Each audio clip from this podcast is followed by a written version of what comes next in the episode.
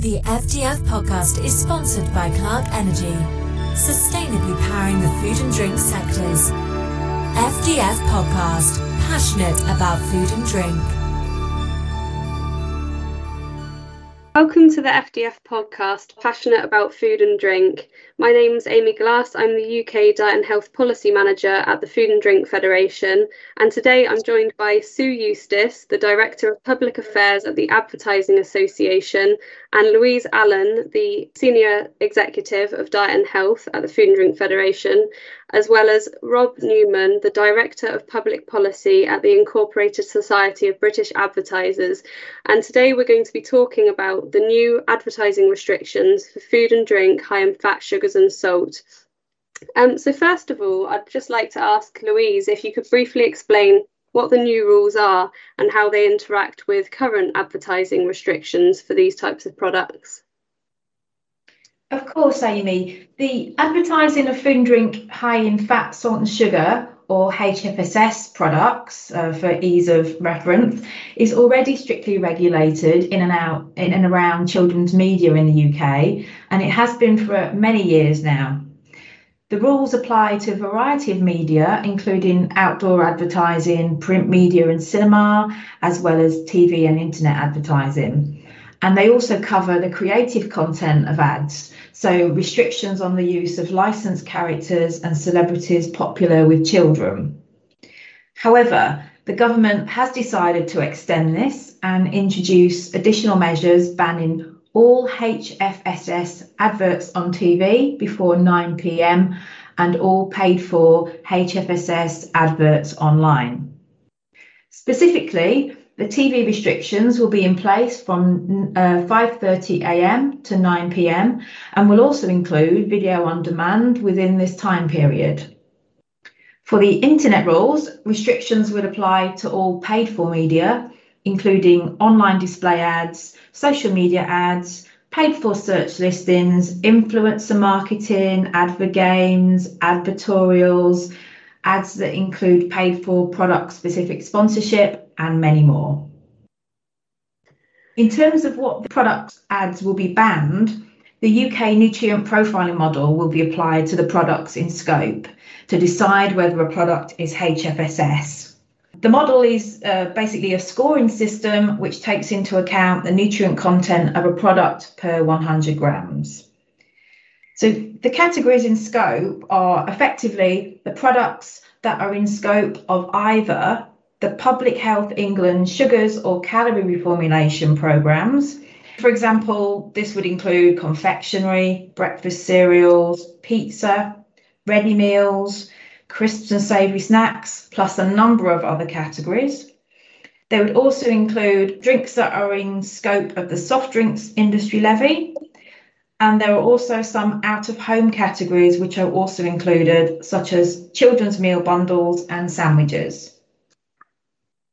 Brilliant. Thanks, Louise. That's really helpful to understand uh, the rules a bit more. Um, Sue, can you tell us a little bit more about that? Do they apply across all media?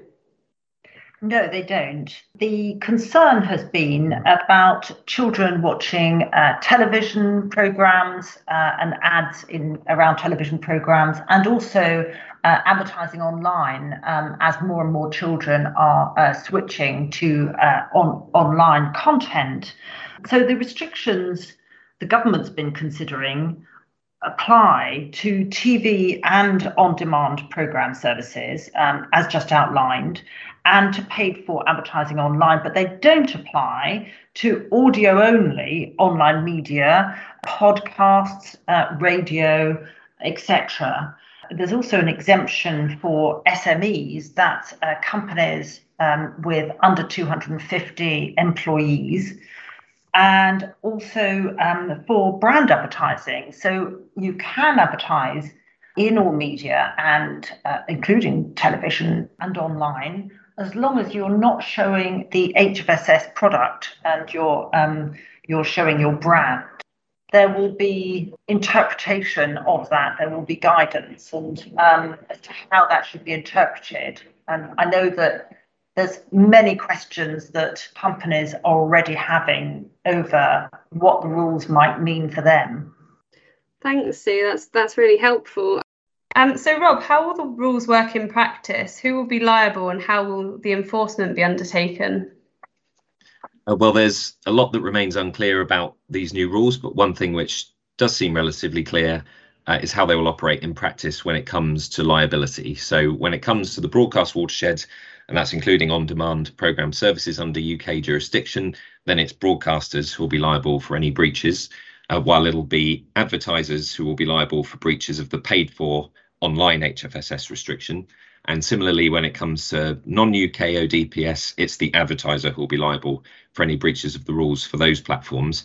And this is an approach which aligns with the current enforcement frameworks across TV, online, and on demand.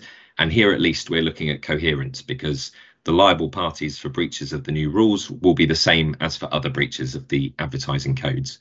Uh, so that's pretty clear. And when it comes to enforcement, again, things are pretty clear. Ofcom is the statutory backstop regulator, and it's expected that Ofcom will then appoint the Advertising Standards Authority as the day to day regulator to enforce the rules. And that's, of course, an underlining of the co regulatory system that's worked up until now for broadcast. As to what the ASA will do, again, that will be familiar to many. In the first instance, there'll be reputational sanctions. So we could expect to see naming and shaming of any businesses who they, the regulator judges have broken the rules. And we can see case judgments and requests for ads to be taken down and not shown again. If there are serious and or repeated breaches, or when the ASA's approach hasn't sufficiently tackled a problem, then that's when we can expect to see matters referred back up to Ofcom.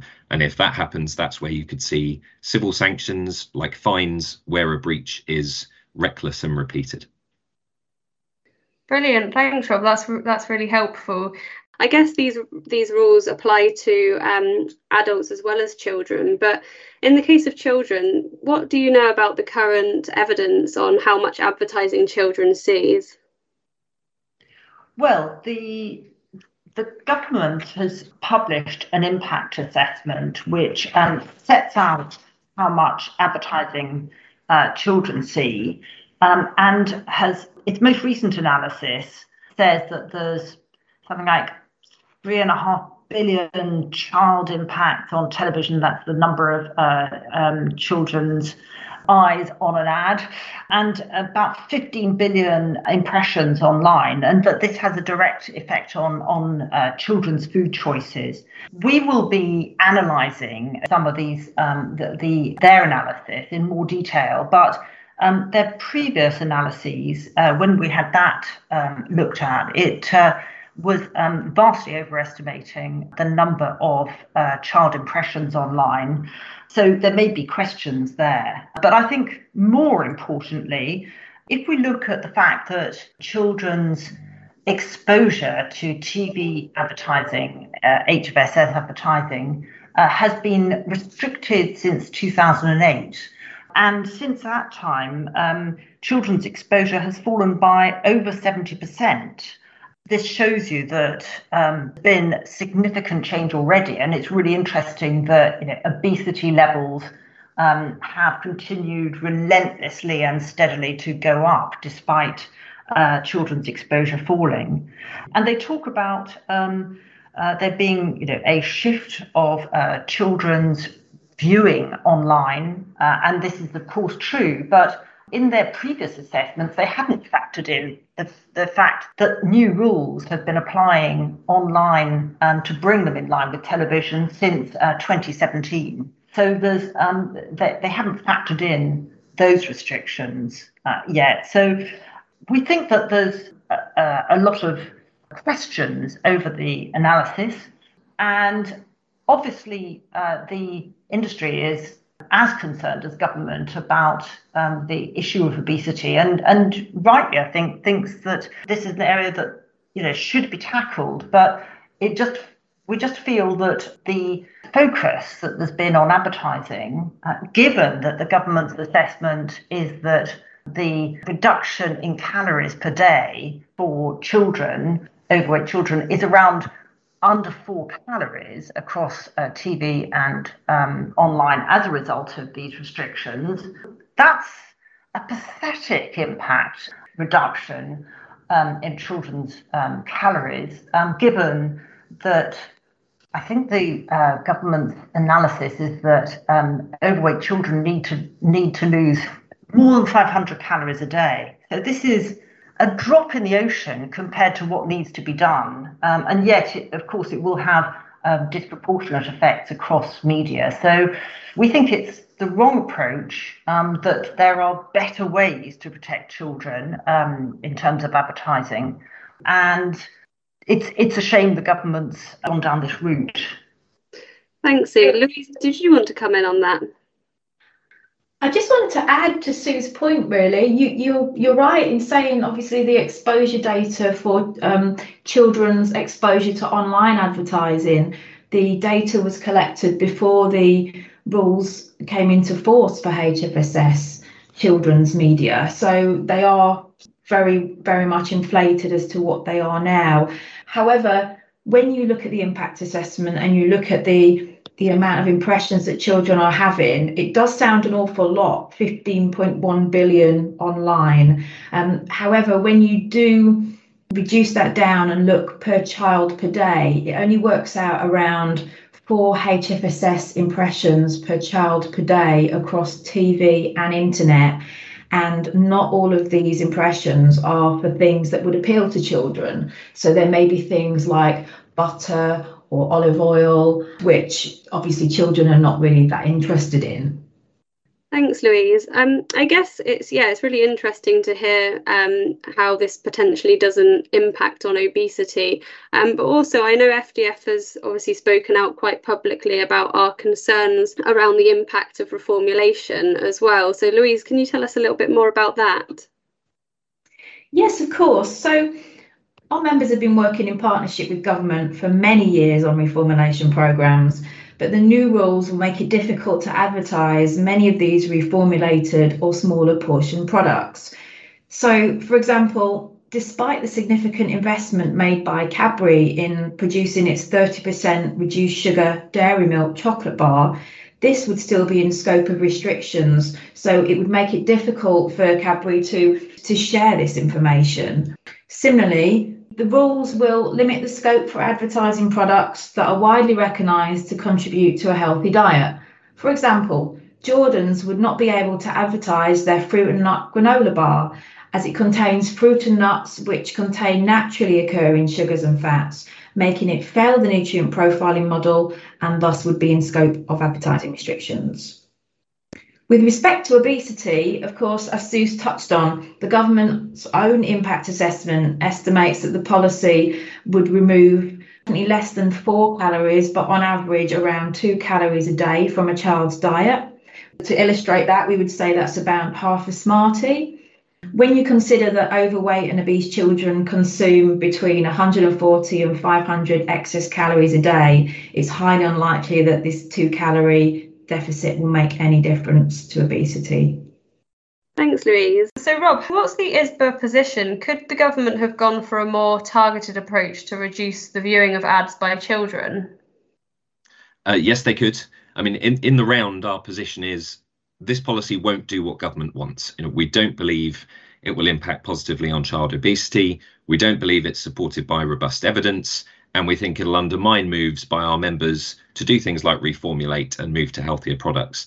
Um, but in saying that, I do think it's important to be clear. You know, we do accept there's a problem here. We do, as a nation, have a problem with obesity, and if we didn't know it before, then you know, COVID has certainly brought it into sharper focus. So, as an organisation, we've always respected government's right to act in this space and its right to consider advertising as part of a solution but crucially we want that solution to be holistic and evidence based you know one where advertising helps support healthier lifestyles where government invests in the kind of schemes which get people moving and burning calories you know of the kind which our industry has partnered with government to push in the past. But of course um, things like that do require investment. Um, what government's done instead with this policy is focus on what they perceive to be a blanket solution. But from our perspective it's disproportionate to the challenge, not least because it impacts on businesses' right to advertise to legitimate adult consumers. Uh, now, as an industry, we sought to address some of that during the consultation process.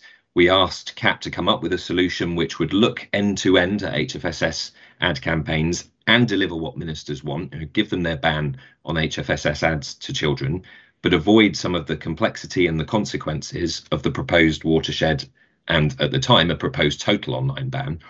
Uh, and that alternative was that paid for HFSS ads online would be prohibited unless marketers could demonstrate to the ASA that they'd put in place robust measures to prevent under 16s being exposed and that children comprised less than 5% of the total audience of one to many communications. So, in effect, assurance upfront that ad campaigns complied with the rules, with post campaign evaluation and learning, coupled with an enforcement push by the ASA.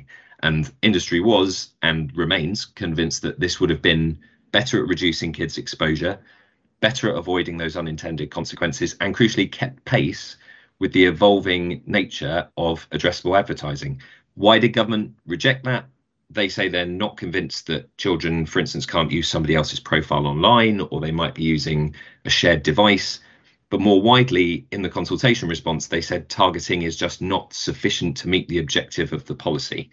And we're extremely concerned about that at ISBA because it seems that government is setting its face against the use of targeting and digital solutions to public policy issues of this kind. And that has much wider implications beyond just this debate around HFSS. Thanks, Rob. Um, so, what are the next steps before the new rules come into place? So the rules are set out in the Health and Care Bill, which received its second reading on the 14th of July. We know the committee stage will take place in the autumn, so we're unlikely to see primary legislation and guidance for businesses until the end of 2021. This means there'll be around a 12 month implementation period ahead of the rules coming into force on the 1st of January 2023. The categories of food and drink in scope and the enforcement measures will be taken forward in secondary legislation, and we are expecting a consultation on the wording of the draft regulations as well. Thanks, Louise. So it sounds like there's still quite a lot of um, information we're waiting for. Sue, can you outline what guidance you think businesses will need before the implementation of the new rules? Well, I think there's um, a number of areas where guidance will be necessary to um, help companies work out what they can do in, uh, in practical terms in their marketing. Uh, for example, around uh, the brand advertising, there is already guidance in place set some years ago by the in the advertising rules by the Committee of Advertising Practice, and companies are used to operating within that guidance at the moment. The ASA is is used to enforcing it. Of course, that all might change, and we don't really know um, enough yet about how it would change. For example, will those uh, will the ASA, which will be the the body implementing uh, enforcing the rules, will it keep its guidance, but it will be overlaid by whatever ends up in the legislation? So there'll be kind of two two tiers. Um, will there be a different approach for SMEs who um, which, which can uh, which obviously under the current proposal have more freedom to advertise anyway across uh, brands and product advertising. So there's a lack of clarity. Um, I think the government is well aware of that and is committed to working with uh, the regulators over coming months as a priority to um, kind of develop um, more guidance on that and other areas. Um, Louise, do you have any extra points on that? Yeah, there are still a lot of unknowns and how the rules will work in practice. Um, for us, we really need better definitions of what is a transactional content and what is an identifiable HFSS product because these are covered in the health and care bill, but um, it's not clear what they actually mean. We also want what sort of products fall within each category and how how they work. We also need clearer guidance on how to calculate the nutrient profiling score of products because that's still something that companies do struggle with. Now, we are um, trying to develop guidance and input to the government on this to help them update their guide. We're also really unclear about how the new rules will interplay with the new rules on HFSS promotional restrictions online, and we need further information on that as well. Um, so, is there any other guidance you think uh, businesses will need to implement the new rules? Uh, well, we've been liaising with our members to get their queries and hear their concerns, and it's clear there's an enormous amount of worry out there and a great deal of confusion. You know, there's a lot we're going to need from the regulator and from government. Um, that does include some proper worked through definitions of exactly what some of the key terms in the legislation mean. You know, how do you work out, for instance, what counts as an identifiable product being shown? Does that mean just showing the product? Does it mean you can't use its logo instead? It probably does. Does it mean you can't mention it verbally, for instance? So we need further clarity on that. We need clarity on what's in and out of scope, particularly where you as a company might have a range of products in a particular portfolio, not all of which are HFSS. Um, I'd agree we also need to see the guardrails on what transactional content covers, where sponsorship comes in, you know, in a more granular way. Some of our members have raised with us what happens with recipes and serving suggestions, how influencer marketing programs affected. So there's a lot here that needs to be made clear, and members need these answers, you know, ASAP because they're making decisions now and creating content now for their campaigns for 2022 and 23 sounds like there's a lot of uncertainty still to tie up before the new rules come into play. Brilliant. Well, it's been really great to chat to everybody about everything that's going on in the advertising space. Um, to wrap us up, would you like to each sum up some key messages for our listeners? Um, I'll hand over to Sue first. Well, as I said at the beginning, the advertising industry recognises that there's a serious um, issue with obesity in this country, uh, that it, the picture is very varied across the UK. We fully support more measures being taken um, to uh, target uh, the incidence of obesity in a, in a very uh, localised and pragmatic way. We don't think that uh, these measures will be that successful. Um, and the reason for saying that is that um, they, they haven't been, although there's been restrictions in place since 2008 and they haven't really impacted on obesity, they have delivered a significant drop in exposure by children to advertising. So there's been you know, success in that regard, uh, but you know not in terms of the overall societal objective, which is to reduce obesity. So I think we'd like to you know, see a very a more complex um, obesity strategy that uh, is is pragmatic, is focused um, on on on mainly on the areas um, where there is concern, rather than these broad brush measures. But you know, we are where we are. The government's going to introduce these restrictions as part of a of a broader holistic response. And we will work with them and regulators to make sure that they are as proportionate as possible and are understood by industry so that industry has clarity in the way that the rules will be implemented going forwards. Thanks, Sue. Um, Louise, what are your key messages for the audience? Well, we think the rules do go much further than the government's stated policy aim of reducing children's exposure to HFSS ads um, because they infringe on adult consumers. Um, we also don't think they will work because of the um, calorie deficit per child, which is very, which is minimal. And essentially, we are disappointed that the rules don't recognise the efforts that our members have made in reformulating their products and providing smaller portion packs. I'd also just like to add it's important that we get guidance at the earliest opportunity, both on the new rules and specifically on the nutrient profiling model to help businesses implement the rules. These should be developed in conjunction with the food industry and also with the Committee on Advertising Practice, who have the knowledge and experience in this area.